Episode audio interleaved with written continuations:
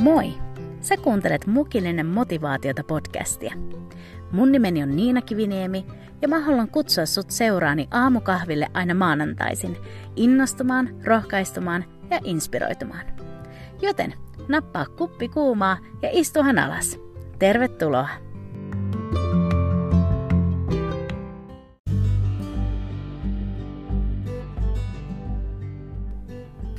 Hyvää huomenta ja ihanaa uutta viikkoa. Hei, mun tosi iloinen siitä, että sä oot tullut tänään tämän podcastin kuulolle. Viime viikolla mä pin tauon uuden jakson julkaisemisesta ja, ja tänään mä haluaisin vähän jakaa kuulumisia mun elämästä ja asioista, mitä mä just nyt käyn läpi. Ja mun sydämen rukous on se, että se mitä mä nyt käyn läpi ja se mitä Jumala on mun sydämenne laskenut tätä elämänvaihetta varten, niin että se voisi olla rohkaisemassa myös sua, jos sä löydät itsesi tällaisesta samankaltaisesta tilanteesta. Mä jaoin näitä ajatuksia eilen myös meidän seurakunnan sunnuntain kokouksessa, joten jos sä olit paikan päällä tai etänä kuulolla, niin tää on nyt sulle tänään vähän tällaista kertausta. Mutta näin, pidemmittä puheitta, niin ota oikein mukava ja rento asento ja nauti mun seurassa tää tämän viikon mukillinen motivaatiota.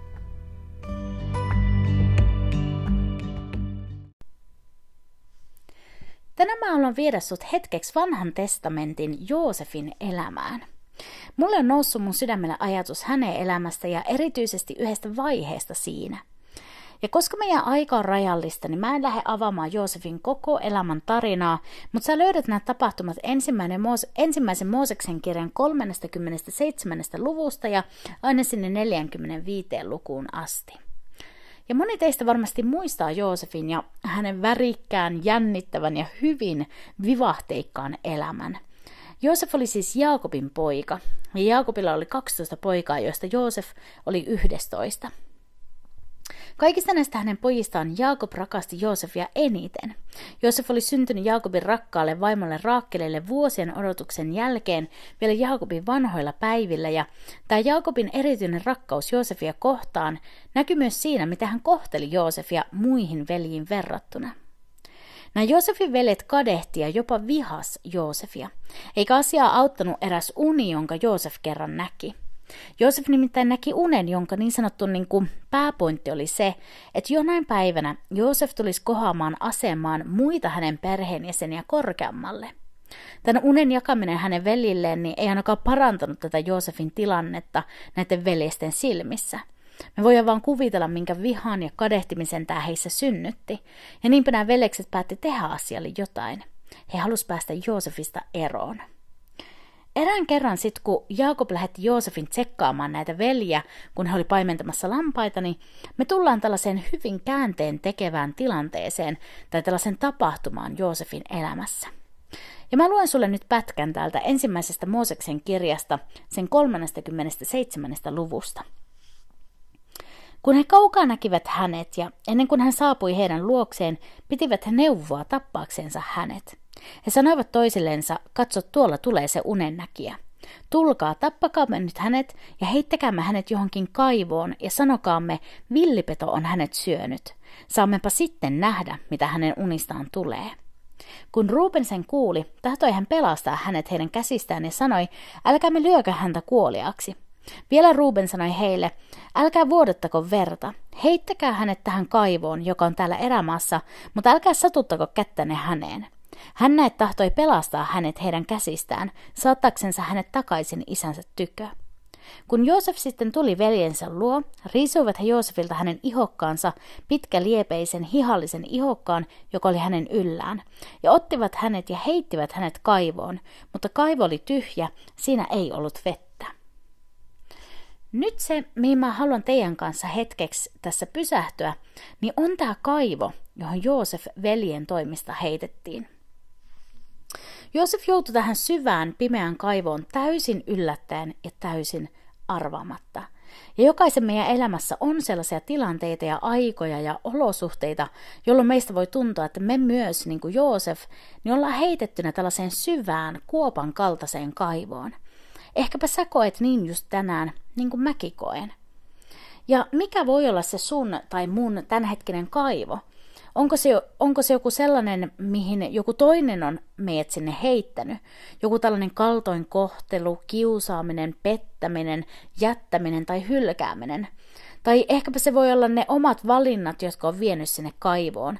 Tällaiset väärät prioriteetit, joku synti, Jumalan niin kuin, tavallaan unohtaminen tai hengellisen elämän hoitamatta jättäminen. Tai se voi olla oman elämän olosuhteet, jotka on sitten vienyt sut ja mut sinne kaivoon. Se voi olla joku susta riippumaton asia. Se voi olla vaikka joku sairaus tai uupuminen tai työttömyys. Ja mä löydän itseni tänään tällaisesta syvästä kaivosta. Nimittäin muutama kuukausi sitten, niin mut yhtenä iltana yllätti aivan täysin tällainen paniikkikohtaus. Ja sä, joka oot joskus kokenut sellaisen, niin sä tiedät, kuinka ahdistava kokemus se on.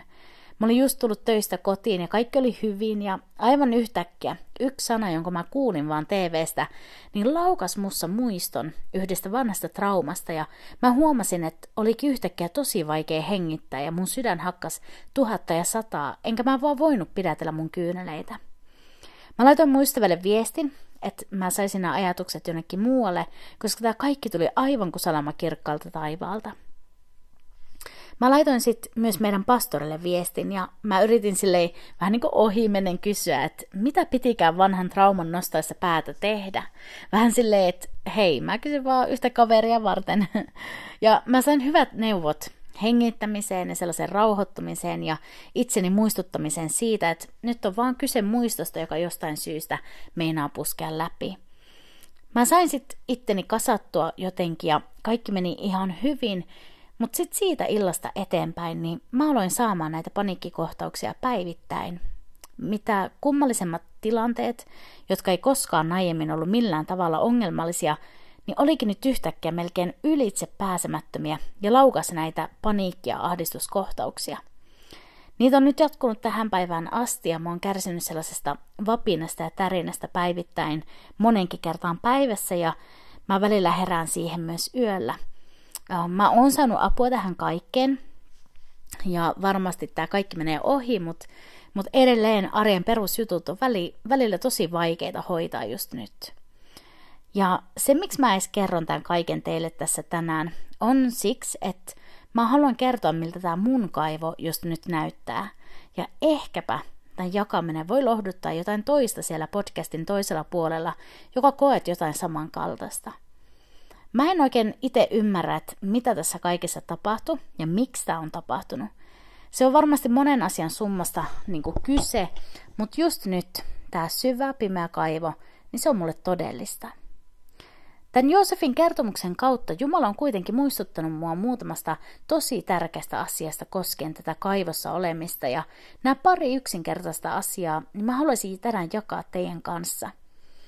Ja ihan ensimmäiseksi, kun sä löydät itsestä tällaisesta yhtäkkisestä kaivosta, niin muista, kaivo ei ole sun määränpää. Yksi yö viime viikolla mä heräsin taas tähän vapinaan ja tärinään, enkä, enkä mä voinut nukkua.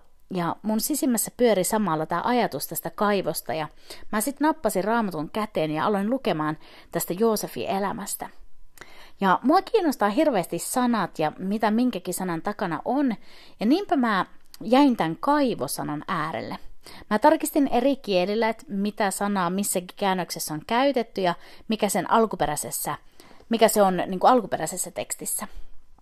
Ja tämä kaivosana tarkoitti kaivaa, kuoppaa tai säiliötä. Ja se oli sellainen syvä kaivettu kuoppa erämaassa, johon sadevesi pystyi kerääntymään, että sit, sitä voitaisiin käyttää kaivon tavoin, kun tarvittiin vettä.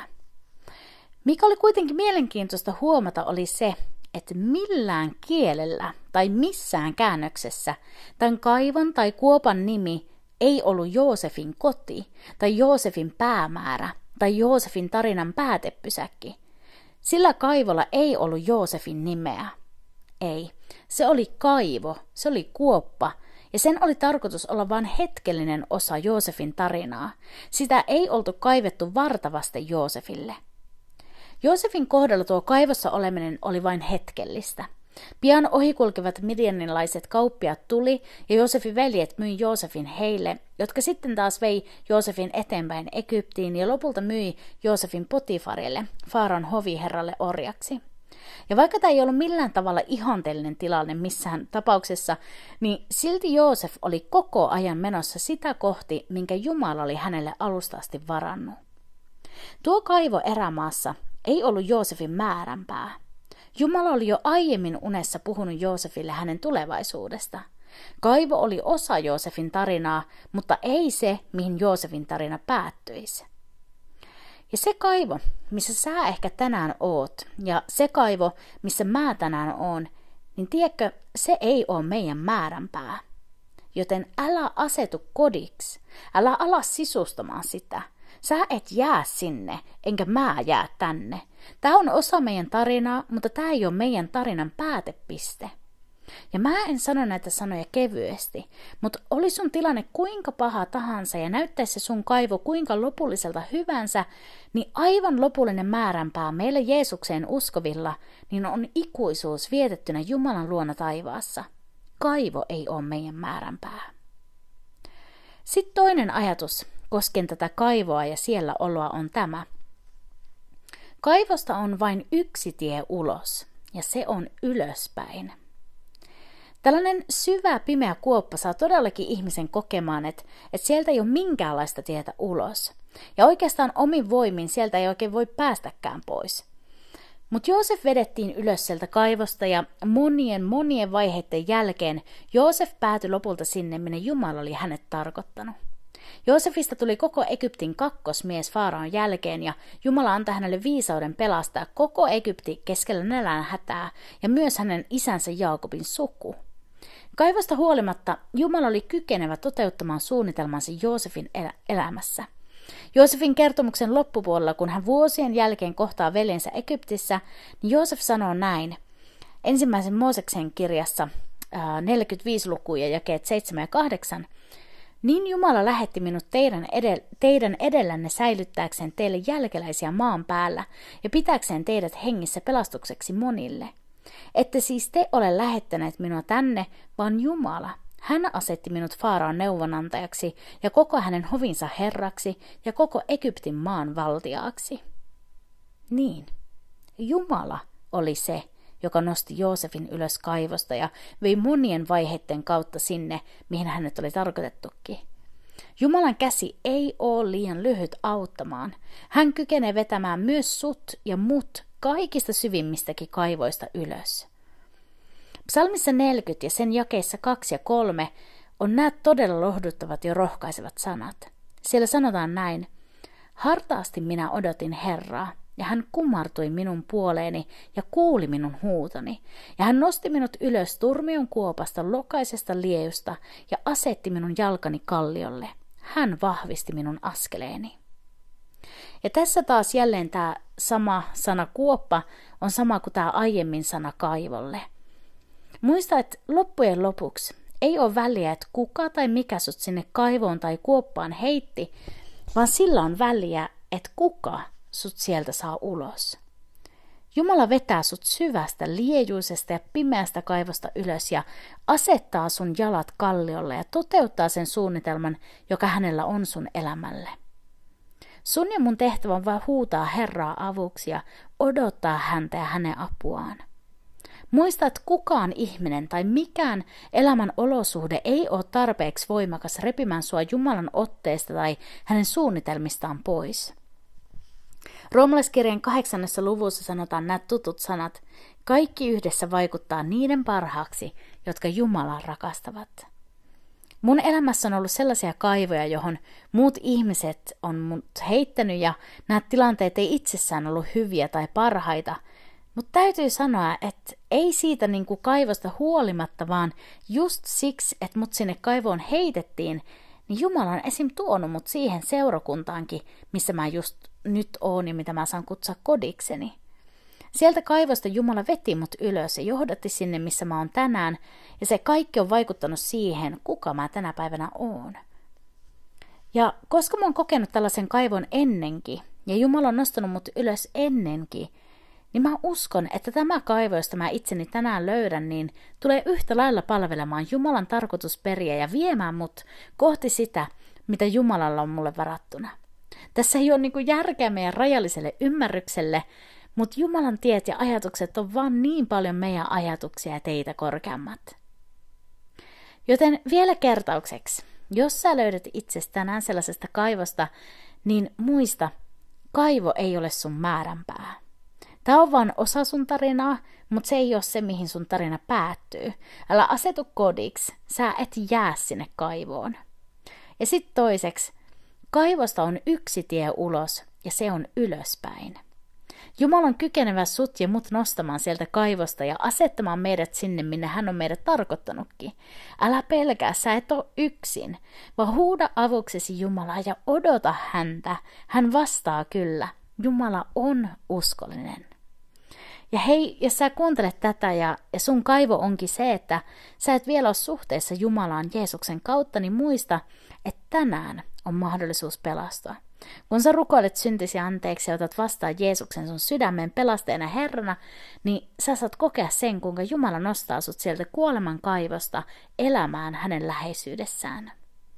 Mut oli sun kaivo mikä ja millainen tahansa, ja oli se syy siellä olemiseen mikä tahansa, niin muista, Jumalan käsi ei ole liian lyhyt auttamaan.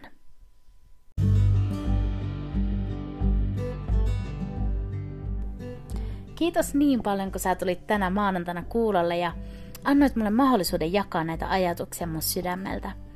Mä toivon, että edes joku saisi kokea rohkaisua niissä oman elämän tilanteiden keskellä tätä kautta.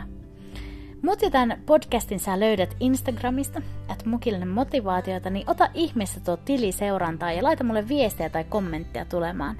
Mä oon niin kiitollinen kaikista viesteistä, mitä mä teiltä kuulijoilta saan ja mä mielelläni vastailen teille. Mutta nyt mä haluan toivottaa sulle oikein siunattua viikkoa ja tulevia päiviä ja palataan sitten taas ensi viikolla mukilliselle motivaatiota. Siihen asti, moi moi!